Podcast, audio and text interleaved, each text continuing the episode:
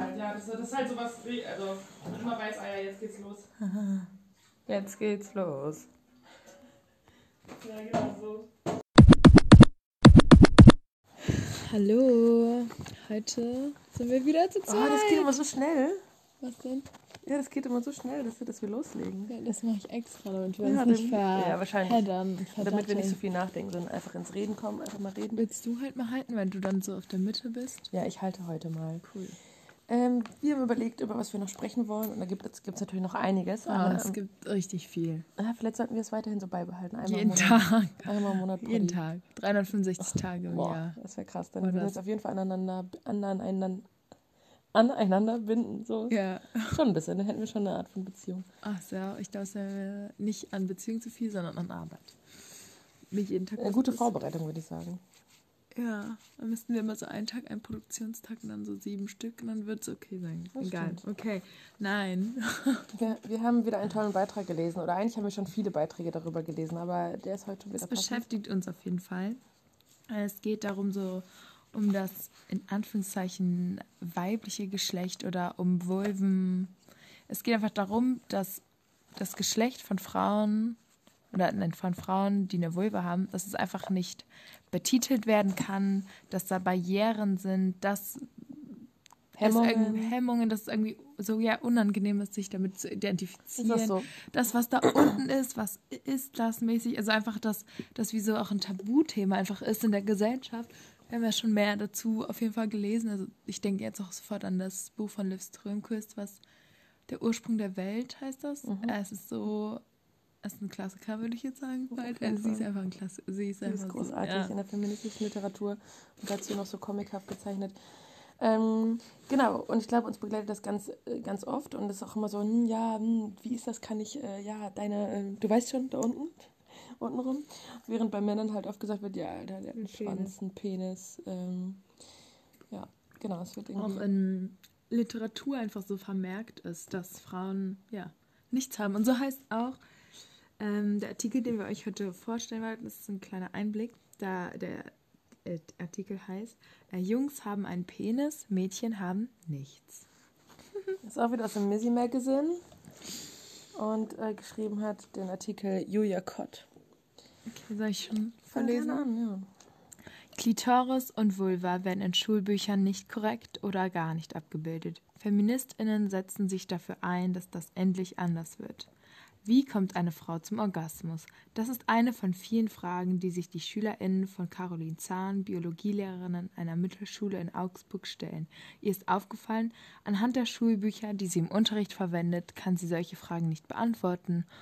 Um den cis-normativ betrachteten weiblichen Orgasmus erklären zu können sagt sie, müsste die Klitoris in den Büchern vollständig abgebildet sein. Bisher haben Verlage in Deutschland die Klitoris in ihren Schulbüchern allerdings falsch oder gar nicht abgebildet. Zu sehen ist lediglich ein Punkt oder ein tropfenförmiges Etwas, das den äußeren Teil der Klitoris darstellen soll, die Klitoris-Eichel. Der zehnmal so große innere Teil des Organs wird dabei vollkommen ignoriert. Das ändert sich aber langsam. Nachdem des Cornelsen Verlag seit Frühjahr 2020 in seinen Biologiebüchern die Klitoris in ihrer Gesamtheit abbildet, ziehen Verlage wie Klett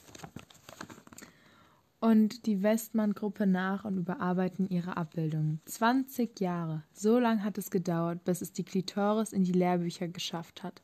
Denn bereits 1998 stellte die australische Urologin Helen O'Connell fest, dass die Klitoris viel größer ist als bisher angenommen. Zwar wurden die Klitoris-Abbildungen in den neuen Auflagen aktualisiert. Viele Schulen arbeiten aber noch mit den alten Lehrbüchern. In den Schulbüchern ist die Klitoris teilweise nicht mal ein Organ für sich, sondern einfach nur ein schraffierter Bereich, sagt Sina Krüger, die in ihrer Masterarbeit die Darstellung des Genitalbereiches von Menschen mit Vulva in Biologieschulbüchern untersucht hat. Dabei ist sie ein eigenständiges Organ, 8 bis 12 Zentimeter lang und ausgestattet mit über 8000 Nervenenden. Sie und nur sie ist verantwortlich für den Orgasmus und gilt aufgrund ihrer anatomischen Ähnlichkeit als das binär betrachtete Pendant zum Penis. Dennoch wurde die Klitoris unsichtbar gemacht und tabuisiert, weil sie nicht der Fortpflanzung dient. Die Frage, wie in Deutschland Schulbücher konzipiert werden, ist schwierig zu beantworten. Jede Landesregierung legt zwar die Lehrpläne im eigenen Bundesland fest, die Gestaltung der Schulbücher in Form und Inhalt ist den VerlegerInnen jedoch selbst überlassen. Insgesamt gibt es etwa 80 Verlage, die Schulbücher herausgeben. Davon führen nur Klett, Cornelsen und Westermann Biologiewerke für alle Bundesländer. Da sie jedoch nicht für jedes Bundesland neue Grafiken erstellen, unterscheiden sich die Abbildungen der Vulva in den Werken der Bundesländer kaum. Nicht nur die bildliche Darstellung ist irreführend, auch die Beschreibung. In den Lehrbüchern wird die Klitoris als eine Perle oder als erbsengroß beschrieben. Das ist schlichtweg falsch, kritisiert Zahn. Wenn ich dann erzähle, dass die Klitoris ein über 10 cm großes Organ ist, klingt es fast so, als würde ich mir das ausdenken, bemerkt sie. Auch die Rolle der Klitoris für den Orgasmus wird nicht weiter erläutert. Das hat sich auch in den neuen Ausgaben nicht geändert. Bei Westermanns Biologie heute wird die Klitoris zwar schematisch gezeigt und im Text erwähnt, aber im Gegensatz zum Penis wird die Klitoris nicht als Schwellkörper beschrieben. In den Schulbüchern gibt es immer noch eine Lücke zwischen den Geschlechtsorganen. Der Penis ist ein aktives Organ, er schwillt an, es gibt eine Erektion, einen Orgasmus. So wird die Vulva nicht repräsentiert, kritisiert Zahn. Sie fordert, dass die Klitoris auch als aktives Organ, das anschwellen kann, gezeigt wird. Während in Deutschland kaum öffentlich über das Thema diskutiert wird, sorgt eine feministische Kampagne in Frankreich für viel Aufmerksamkeit. Die feministische Aktivistin Julia Pietri erklärt auf Instagram unter dem Namen Gang Dulcito, zu Deutsch die Kitoris Gang, ihre, ihre FollowerInnen auf. Zusammen mit weiteren französischen AktivistInnen startet sie 2019 eine Petition, in der sie fordert, fordern, dass die Klitoris in den Schulbüchern korrekt abgebildet wird, mit Erfolg. Seit Herbst 2019 ist das Organ in Frankreich in fünf von insgesamt sieben Schulbüchern dargestellt. Auch in Deutschland kann der Wandel der Klitoris-Repräsentation in den Schulbüchern nicht ohne die Arbeit von FeministInnen zustande. Sina Krüger hat vergangenes Jahr die Verlage Klett, Westermann und Cornelsen kontaktiert und ihnen ihre Masterarbeit zugeschickt mit Empfehlungen für eine bessere Darstellung. Meine Kritik an den Schulbüchern, die Vulva ist immer schematisch dargestellt, sagt Krüger. Alle Organe sind möglichst klar voneinander getrennt. Aber das ist ja nicht das, was Mädchen und junge Frauen sehen, wenn sie sich zwischen die Beine schauen. Für die feministische Aktivistin Julia Petri ist emanzipatorische Sexualbildung entscheidend. Für die Geschlechterangleichung entscheidend für die Geschlechterangleichung. Hm. Äh, mit der Abbildung der Klitoris in Lehrbüchern bewirken wir eine Veränderung, weg von der symbolischen Repräsentation eines passiven, dominierenden Geschlechts und eines aktiven, dominanten Geschlechts, sagt Petri. Aber wie sollen wir die Geschlechtergleichheit erreichen, wenn, solche, wenn solch fundamentales Wissen nicht vermittelt wird? Biologie Biologielehrerin Caroline Zahn merkt auch, dass ihre SchülerInnen keine Fachwörter erkennen, um Klitoris, Vagina und Vulva zu benennen und zu beschreiben. Dafür aber jede Menge Schimpfwörter und vulgäre Begriffe. Anders sei das beim Penis. Schaft, Hoden, Eichel, Vorhaut. Es kommt wie aus der Pistole geschossen, sagt Zahn. Studien zeigen, dass viele junge Cis-Mädchen nicht wissen, dass sie eine Klitoris haben, geschweige denn, wozu sie dient. Sie lernen in der Schule, wie Babys gezeigt werden, aber nicht, welches Organ für ihre sexuelle Erregung verantwortlich ist. Dieses Unwissen über die Klitoris und den gesamten Genitalbereich hat schwere Folgen für Kinder und Jugendliche. Meine SchülerInnen denken wirklich, dass Jungs einen Penis haben und Mädchen nichts, bedauert Zahn. Weil die Klitoris nicht abgebildet ist, wird die Vulva auf ein Loch reduziert, bereit, einen Penis zu empfangen. Problematisch ist aber auch nicht nur die Abbildung der Klitoris. In den Lehrbüchern würde sich überholte Mythen halten, mein Zahn. Sie haben Aussagen gelesen wie das Jungfernhäutchen verschließt die Scheide oder die meisten Mädchen bluten beim ersten Mal. Falsche Aussagen, die ihre SchülerInnen verunsichern würden. Auch in den Auflagen etwa von Cornelsen ist das sogenannte Jungfernhäutchen abgebildet. Es sieht so aus, als würde das Häutchen die Vagina verschließen, obwohl dem so nicht ist obwohl dem nicht so ist. Sprache macht bei Sexualität ganz viel aus. Um alle Geschlechtsorgane zu lieben und wertzuschätzen, muss es dafür Begriffe geben. Das ist die Grundvoraussetzung, stellt Zahn fest. Nennt sie also beim Namen. Hymen, Vagina, Vulva und Klitoris statt Jungfernhäutchen, Scheide und Kitzler. Dafür plädieren Krüger und Zahn.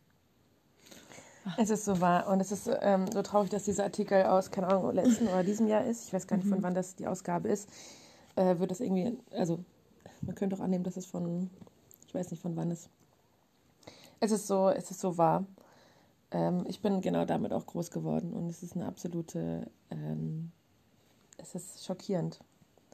Und ähm, gleichzeitig freue ich mich, dass diese Artikel so geschrieben werden und ich auch immer wieder vermehrt lese davon. Genau. Alleine, wenn ich darüber nachdenke, dass Menschen, wo ich denken würde, dass die, keine Ahnung, schon eine rege Sexualität haben ähm, und viel oder so mit dem weiblichen, mit einer Vulva oder einer Klitoris in Kontakt kommen oder äh, mit einer Vagina und das trotzdem sozusagen nicht unterscheiden. Einfach ja. in unseren Kreisen ja. auch noch so, dass ja. dann Leute Voll, das absolut. Wort Vulva, dass man denen das beibringen muss. und du voll. denkst, absolut. oder dass man es selber auch noch manchmal verkackt. Ich erinnere mich an ähm, Biologieunterrichte mit so Beschriftungszetteln, wo der, ja, der Penis so bis ins Detail beschrieben wurde. Und bei der Vulva gab es einfach nur so Schamlippen, innere Scheideneingang, äußere, innere äußere Scheideneingang. Mhm. Ich, ich glaube fast, das war's. Harnröhre kam noch drin vor oder so. Es ist, ja. es ist absolut traurig. Ähm, ja, wir plädieren also für eine korrekte Sprache mit ähm, natürlich auch einer Fehlerkultur. Also, ja. Und heute schon mit ja. einem rumgehustet.